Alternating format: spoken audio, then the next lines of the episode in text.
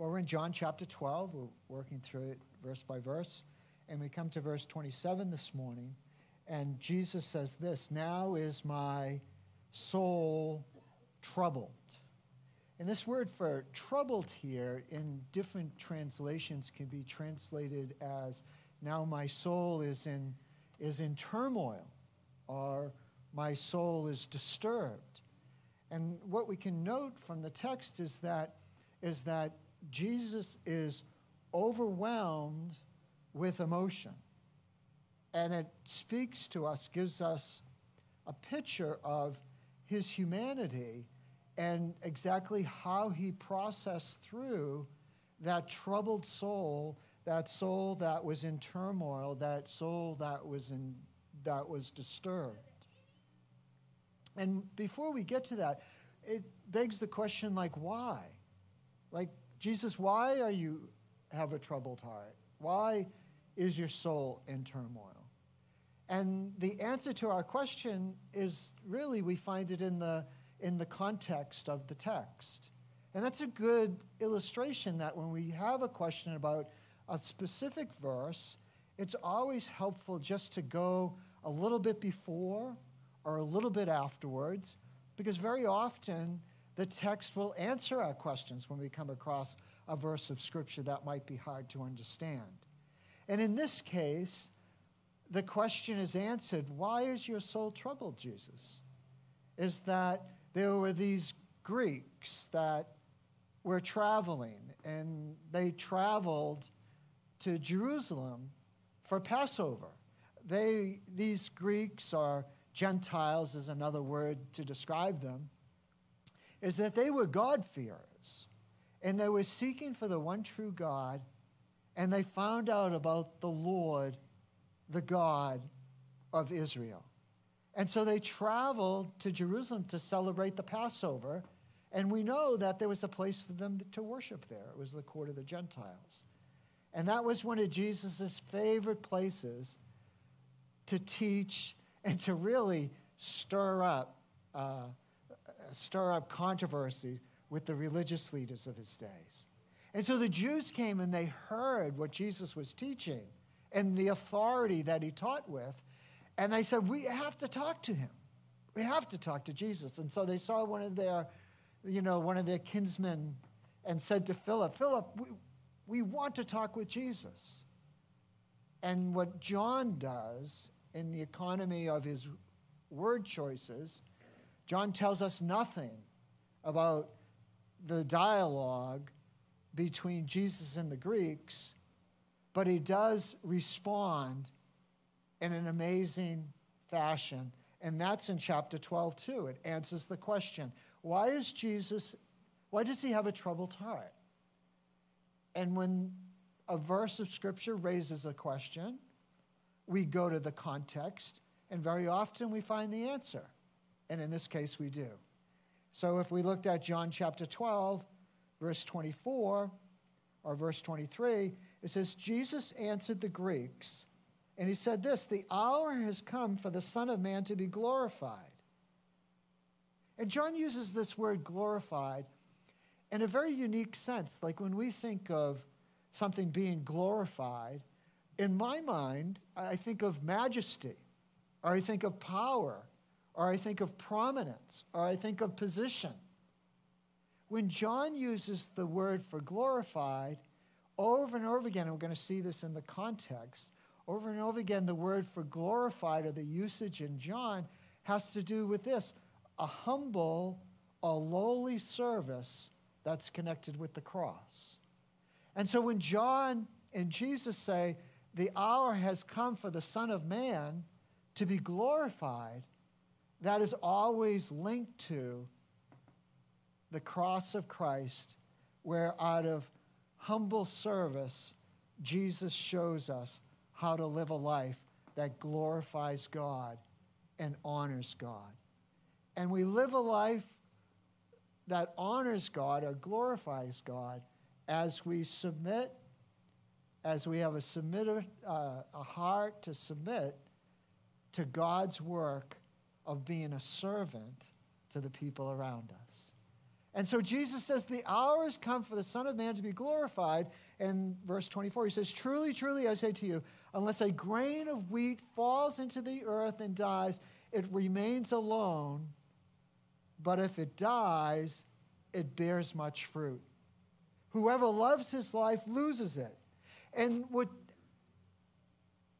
Jesus' heart is in turmoil, disturbed, troubled, is that the simple reality is in the timeline of redemption, his horrific and sacrificial and atoning death on the cross is coming, and we have a picture of his humanity.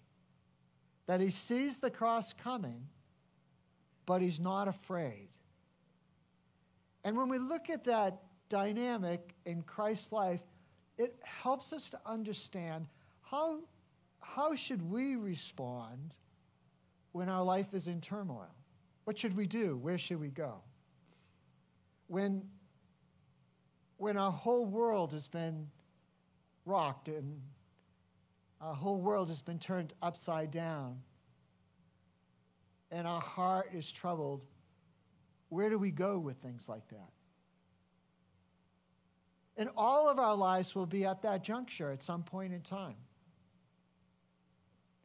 And what we see Jesus is he's, does, he's not afraid. And what he does is he shows us where to bring the turmoil and where to bring a troubled heart. Come back to the text with me. We're in John chapter 12 and we're in verse 27. Jesus says, Now is my soul troubled, and what shall I say?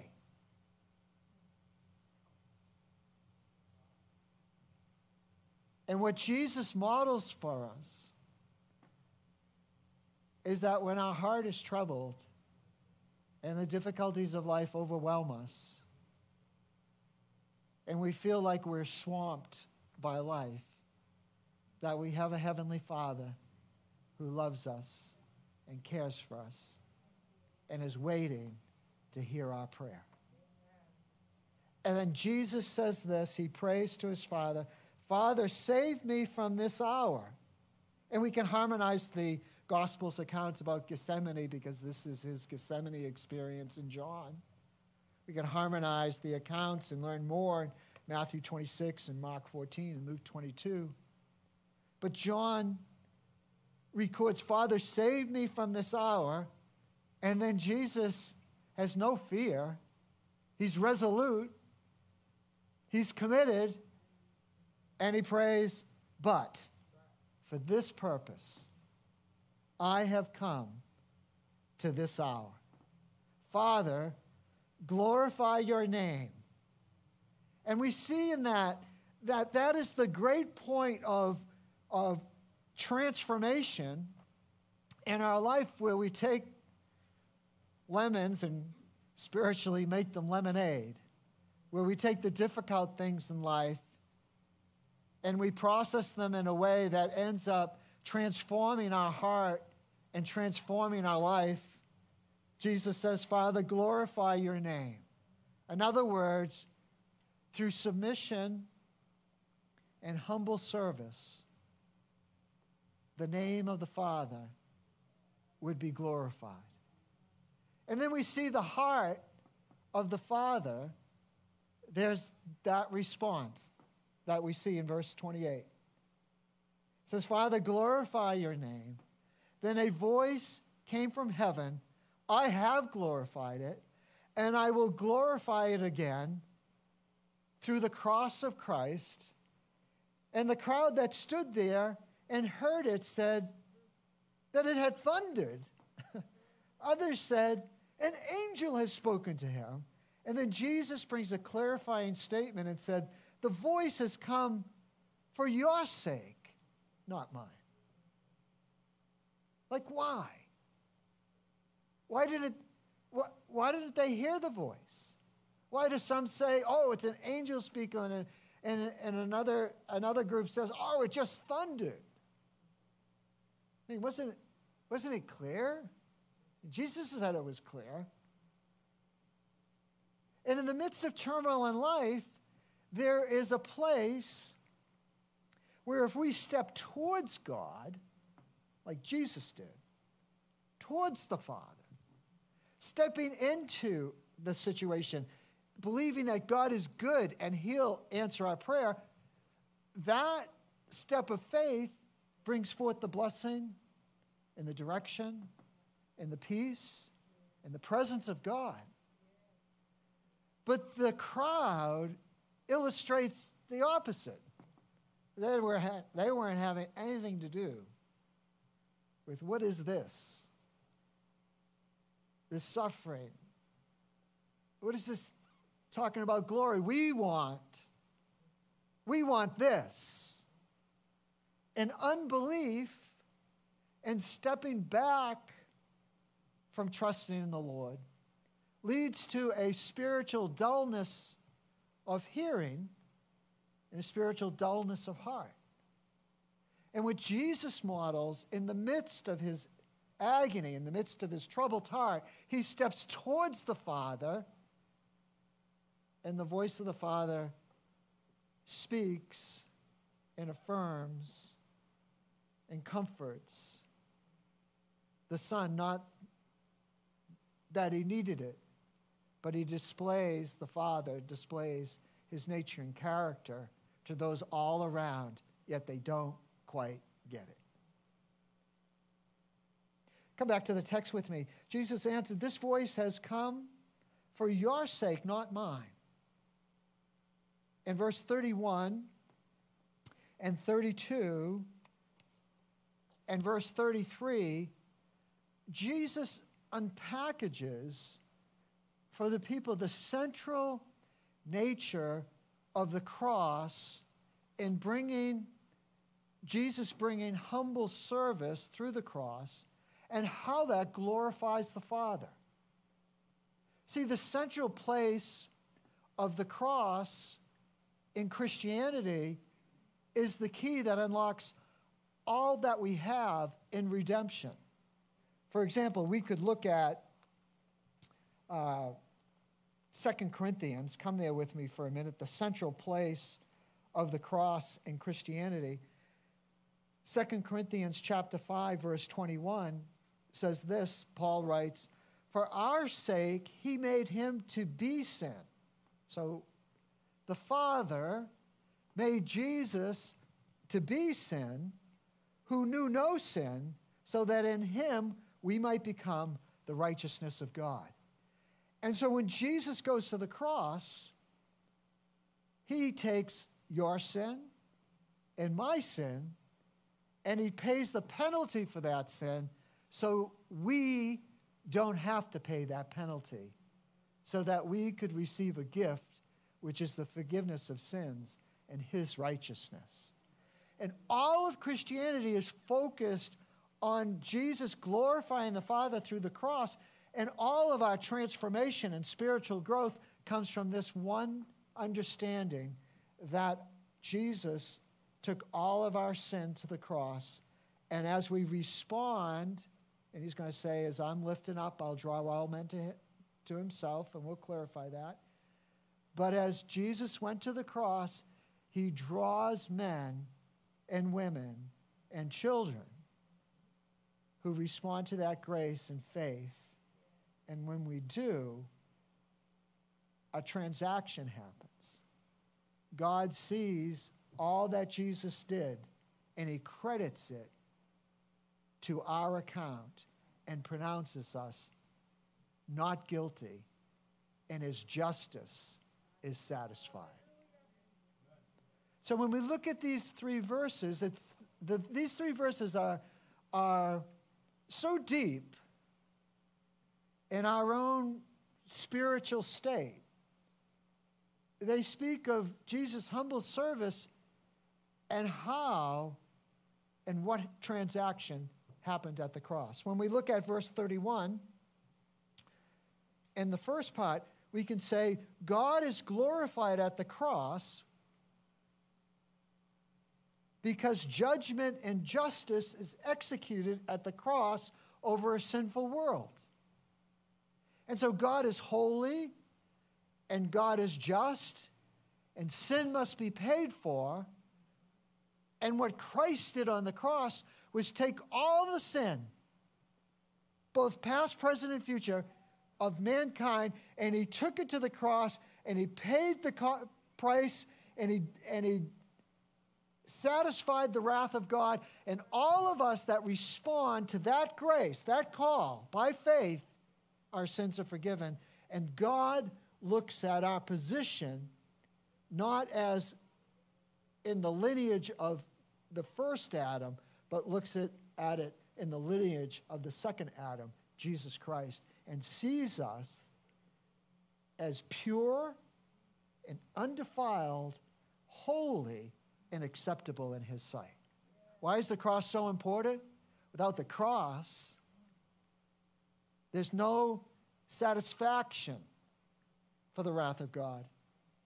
Without the cross, there is no justice. With the cross, there is satisfaction for sin. God's justice for holiness is satisfied. And as we step into the cross, God looks at us not in our sinful state, but He looks at us and said, That's my boy. That's my girl. That's my child. That's the one, my son, cleansed and made clean. The implications of this are profound for us because we no longer have to walk in, in guilt. We no longer have to walk in shame because what the law couldn't do, Jesus did at the cross, cleansing us. And so there's good diagnostic questions here. For our hearts in turmoil and in trouble, we go to a, we go to a good God who forgives us, cleanses us, sets us free. Verse 31a God is glorified at the cross as judgment and justice is executed on a sinful world. Second thing that we can see God is glorified at the cross in, in verse 31b. God is glorified at the cross because Satan is overthrown and Satan is defeated. And in all of our lives, Satan wants to come and tell us that is not true. In all of our lives, Satan wants to come and say, oh no, you can't be set free. Oh no, you can't have victory over sin. Oh no, that sin is too much. Oh no, you are not worthy. And Jesus defeated that adversary. And as Jesus says and describes Satan himself, he is the father of all lies. Why is the cross so important? Cross is important that you know that God's justice has been done. The cross is important that you are no longer under the bondage of the devil himself, but God has brought victory through the work of Christ. Last couple verses there 31 and 32 and 33. God is glorified at the cross because each person is judged or saved by the cross. Jesus said, If I'm lifted up, I will draw all men to me if I am lifted up. And he says this, come to the text with me. In verse 31, now is the judgment of the world. Now the ruler of this world will be cast out, speaking of, the, of his victory over Satan. Verse 32, and, I, and when I am lifted up from the earth, like the snake was lifted up in the wilderness, the bronze serpent, and I, when I am lifted up from the earth, I will draw all people to myself. And he said this to show by what kind of death he was going to die. That's why when we preach the cross of Christ, it draws and it propels, it gathers and it pushes away. Because when we come to the cross, what happens is the Holy Spirit speaks to our heart and says, Come and receive forgiveness. Come and be set free. Come and experience eternal life. Come, I have paid the, the price for your sins. And there's a place where that where grace hits the heart and requires a step of faith. And when that faith is exercised, when that grace is acted upon, then that cross saves. And when that grace is rejected, that cross judges. Now, there's always the question that, that many ask. Well, it says, is it all men? Does it imply that, uh, as a universalist type of theology, that ultimately all are saved? Not at all. You just need to read the context of it because all through John, there's two classifications of pers- people there's the saved and there's the unsaved. There's the believer and then there's the unbeliever. And what the cross does is separates the two. And those that come and receive the work of the cross in their heart, they no longer live their life from guilt and shame, but they live their life from a place of being forgiven and accepted and loved by God. That's why I can stand before you as an imperfect person. No amens to that. We all know I am. An imperfect person, but completely confident in a simple truth that Paul expresses in Galatians 2:20. He says this, if you know it, you can say it with me. I have been crucified with Christ. It is no longer I that live, but Christ that lives in me. And the life I live now, I live by faith in the Son of God who loved me and gave himself for me. The cross brings that confidence to our relationship with God because of the cross of Jesus Christ. And so let's finish up our little text here. This morning we look at verses 34 and 36, and then we'll come back the next time to deal with the rest of the chapter. So the crowd answered him, We have heard from the law that the Christ remains forever. There's an interesting dynamic here, or dilemma, is we just don't know what they're talking about. The law is about the first five books, right? Pentateuch, the first five books. But there's no reference like this. There's no reference from the first five books like uh, that pertain to this. Where did they get it from? I don't know. And Jesus' response to them is what? In the midst of their questioning, in the midst of their confusion, in the, in the midst of they heard something from the rabbi or in the temple or somewhere, there's confusion, which, you know, life brings you to that place at times. Sometimes you're confused, you just don't know the answers. Sometimes you think you know your Bible, but you don't know your Bible, and sometimes you think you remember the verse, but it's not there and you can't find it. But Jesus does something very interesting. He doesn't answer their question. And what does he do? He invites them, in the midst of their questions, he invites them to exercise what? Faith. Here we go. Belief, trust in him. He says, Hey, the light's here. I'm here. I'm not going to be here much longer. And he's not. He's going to end his public ministry here. And he says, he says, don't let your questions keep you from me. Don't let the turmoil in your heart keep you from me. Step towards me, and I'll bring you direction. I'll bring you peace. I'll show you the way out of the turmoil and the difficulties and the questions that you have in life. Come back to the text with me. And so the crowd answered him, We have heard this, that the Christ remains forever. How can you say that the Son of Man must be lifted up? And then they go, Who is the Son of Man? Well, maybe they should have gone to Daniel 9. I don't know, but it's not in the law. Or Ezekiel, I think it's 37. Maybe they'd find out there, but it's not in the law. And Jesus said to them, doesn't answer their questions. I mean, have you ever had that happen in your life? You got, you know, like you got, like you, you, you're just in turmoil.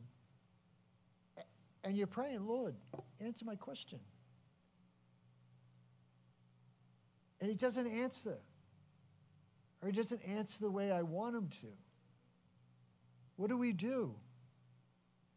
Jesus shows us in the times of darkness in our life to step towards him and you'll step into the light and you'll find your way out of it.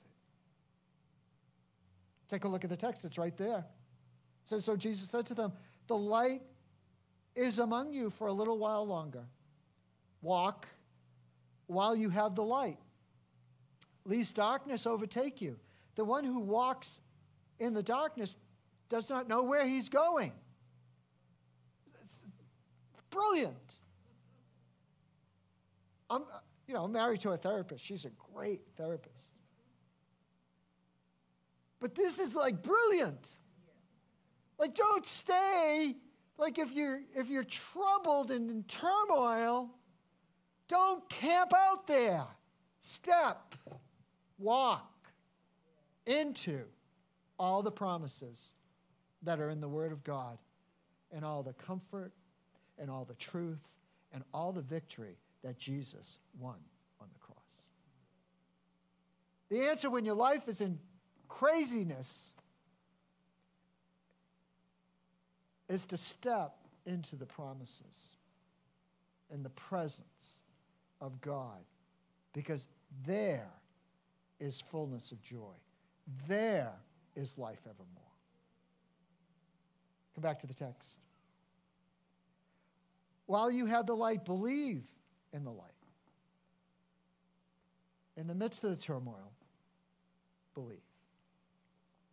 In the midst of the questions, walk in the light. In the midst of the unknown, step into what we do know is that for God so loved the world, he sent Jesus for you.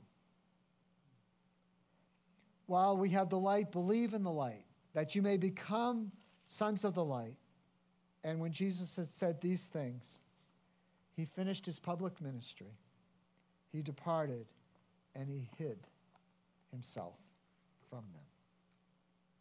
We all go through these trials. We, Jesus, he's in Gethsemane. Not that our trials get to that level, but we all know we have experienced Gethsemane's in our own lives. We've all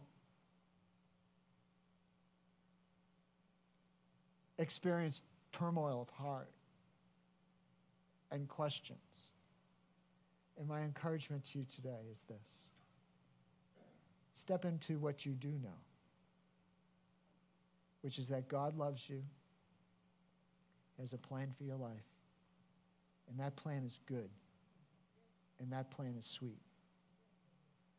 One of my favorite verses is Psalm 27, 13, and 14. David said this He said, I, I would have fainted, I would have stumbled, I would have fallen, unless I believed, unless I had faith to believe the goodness of God in the land of the living. So here's what I'm going to do I'm going to wait for the Lord. I'm going to wait in faith that He'll answer my prayer and show me the way forward. If you're here today and your world's been rocked, trust in what you do know, which is you have a good God who sent his son, who gave up his life. And the life I live now in the flesh, I live by faith in the Son of God who loved me and gave himself for me. Say yes to that. Say yes to that. You're on a good path. Let's prepare our hearts to receive the Lord's table this morning.